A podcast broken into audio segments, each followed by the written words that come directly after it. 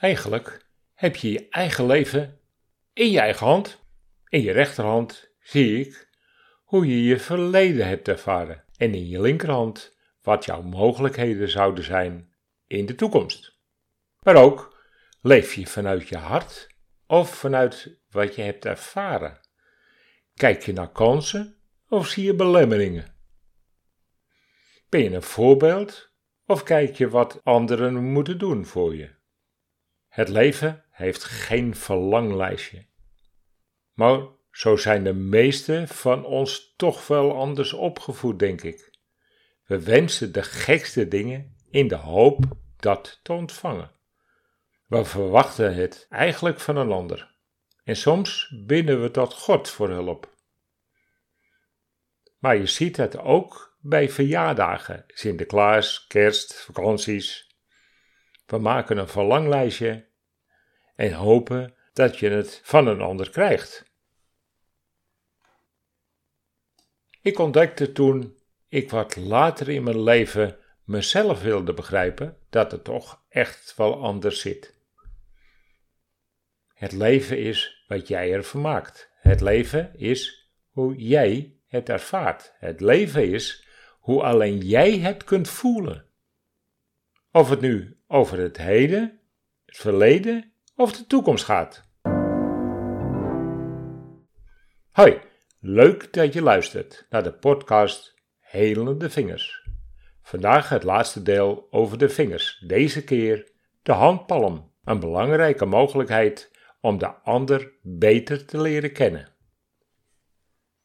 Mijn hele leven ben ik hooggevoelig en kon ik al heel vroeg de diverse pijnen en blokkades van anderen waarnemen. Maar toen kon ik er nog niks mee. Eigenlijk had ik er meer last dan gemak van. Waarom ik? dacht ik. Thuis erover praten was zelfs onmogelijk. Ik voelde mij toen eenzaam en alleen. Ik was ook enig kind. Gelukkig kwam er verandering in mijn leven. Na mijn 25ste ging ik naast mijn dagelijkse werk op zoek naar mijn spirituele zelf. Ik heb toen alle schriftelijke cursussen gevolgd die maar mogelijk waren en veel boeken gelezen over mijn hooggevoeligheid. Leerde magnetiseren en ging voor Reiki. En pas na mijn Reiki Master inwijding viel het kwartje. Ik had weer contact met mijn spirits, die ik als kind voelde en daar mijn verlangens had medegedeeld. Die waren eigenlijk een beetje uit zich geraakt, omdat mijn vele wensen niet echt uit zijn gekomen. Dat kwam natuurlijk niet door hen, maar door mezelf ontdekte ik later. Want opeens viel het kwartje. Waarom lukt het bij de ene altijd en bij de andere nooit? Opeens snapte ik de uitspraak van mijn spirits. Als jij het je niet kunt voorstellen hoe het voelt en vanuit je hart ernaar verlangt wat je zou willen, en onze aanwijzingen en opmerkingen niet kunt horen, hoe kunnen we je dan helpen? kwam nu echt goed binnen. Na de laatste inwijding had ik weer genoeg aan het handen schudden om met de info aan de slag te gaan. Direct kwamen de woorden naar boven en vertelde ik mijn cliënten welke richting ze op konden. Dus ik deed niets anders dan verwoorden wat onze spirits ons eigenlijk al vertelden. Ik zag voor me hoe het probleem opgelost was als ze de juiste stappen hadden gezet. Een soort toekomstbeeld dus.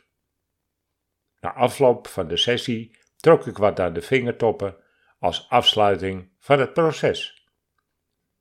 Maar het belangrijkste van het proces was dat ik niet het probleem op ging lossen, maar inzicht gaf in de voor hen mogelijke stappen om hun doel echt te behalen. Van een verlangen naar de uiteindelijke uitkomst. Want alleen jij kunt de eigen stappen zetten om je eigen doel te bereiken. Het is dus geen hoop of verlangen, maar een soort logica om iets voor elkaar te krijgen. Een toekomst vanuit je eigen koers. een soort ijs vanuit jouw eigen hart. Een weg om je eigen potentie op te eisen. Een ijs vanuit pure energetische verbinding. De handpalm kunnen we voor twee zaken inzetten. Aan de ene kant geven de handen energie vrij. je kunt ermee magnetiseren, reiki geven. En zoals ik anderen aanvoelen. Maar in de handpalm zitten ook onze lichaamsorganen. Die ontdekking gaf mij eigenlijk de opluchting. Want toen ik als klein jongen mensen een hand gaf op een verjaardag of zo, kreeg ik vaak een rilling door me heen. Ik kon er natuurlijk niets mee, maar tijdens de lessen kwamen mijn vroegere indrukken weer naar boven. Ik voelde toen niet alleen hun lichaam, maar ook wat de toekomst mogelijk voor hen in petto had. En eigenlijk was dat voor mij om als kind geen handen meer te schudden. Als volwassene kreeg ik de mogelijkheid weer terug. En nu kon ik er natuurlijk beter mee omgaan. Sterker, ik leerde van mijn spirits dat de toekomst maakbaar is, als je zelf maar aan de slag gaat. Geen wensen meer afroepen die door anderen vervuld moeten gaan worden en de handpalm helpt jou daarbij. Vanaf de Koreaanse methode kwam ik erachter dat ook de vingers, en zeker de vingertoppen, een belangrijke rol spelen. De Chinezen gebruikten de pols al vele eeuwen geleden al om een diagnose te stellen en nemen vaak de handpalm ook mee. Hoe steviger de binnenkant van je hand, hoe minder buigzaam je bent. Zelfs handleeskundigen zien onder andere je levensloop erin. Is een orgaan wat aangedaan, voel je dat in de binnenkant van je hand terug. Eigenlijk is de buitenkant van je hand hoe je naar buiten uitstraalt en de binnenkant hoe je je van binnen voelt. De handpalm als ondersteuning, waarbij de stevige massage wonderen kunnen verrichten. En een goede massage is een geweldige ervaring voor lichaam en geest. Dat komt natuurlijk omdat je al ver voor je geboorte die tastzin wist te gebruiken nog voor de andere zintuigen hun intrede hebben gemaakt. Naast een rustgevend gevoel en wat meer ruimte in het brein is het ook mogelijk om massage effectief voor een bepaalde orgaan in te zetten. Zeker de binnenkant van de hand, waar de meeste receptoren zitten om de indrukken van buiten beter te kunnen onderscheiden. Zoals ik al eerder vertelde, staan de vingertoppen voor het huidige moment. Als je naar de binnenkant van je hand kijkt, naar het topje zit net onder de bovenkant je ogen gesitueerd. Waar de vingers je handpalm verlaten, zit daaronder je hart. En in het midden van je handpalm je darmen en je nieren. Alles op aarde bestaat uit een magnetisch veld. Zelfs je lichaamcellen zijn zowel positief als negatief geladen. Je kunt je handen zien als twee polen van de magneet. Leg je ergens je handpalm op, zoals bij een reiki-behandeling, komt er energie vrij. Je handpalmen op elkaar leggen en naar je hart brengen zorgt voor dezelfde reactie. Een bidhouding is eigenlijk je hart verbinden met het collectief. Je hoeft soms niet te weten welk orgaan op welke plek er in de handpalm gesitueerd is. Druk iets stevig met je duim op diverse plekken en waar het het meeste gevoelig is, heeft een massage nodig. En voor de hooggevoeligen onder ons, als je luistert vanuit je hart, terwijl je iemand de handen schudt, voel je wat de andere voelt. Dat is de universe manier om in contact te komen.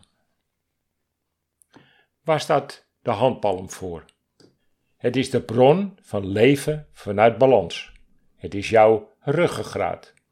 De binnenkant van je handen zijn verbonden met je navelstreng naar het universum.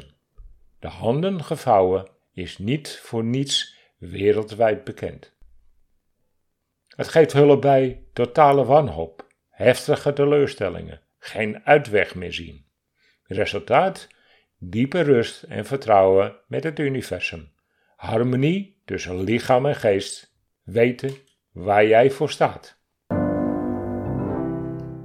Mocht je vragen hebben over welke vinger dan ook, of welk proces dan ook wat er in jouw leven speelt, mail mij naar podcast.dactyologie.nl en mogelijk is jouw vraag straks beantwoord in een podcast. Dankjewel voor het luisteren. Tot de volgende keer.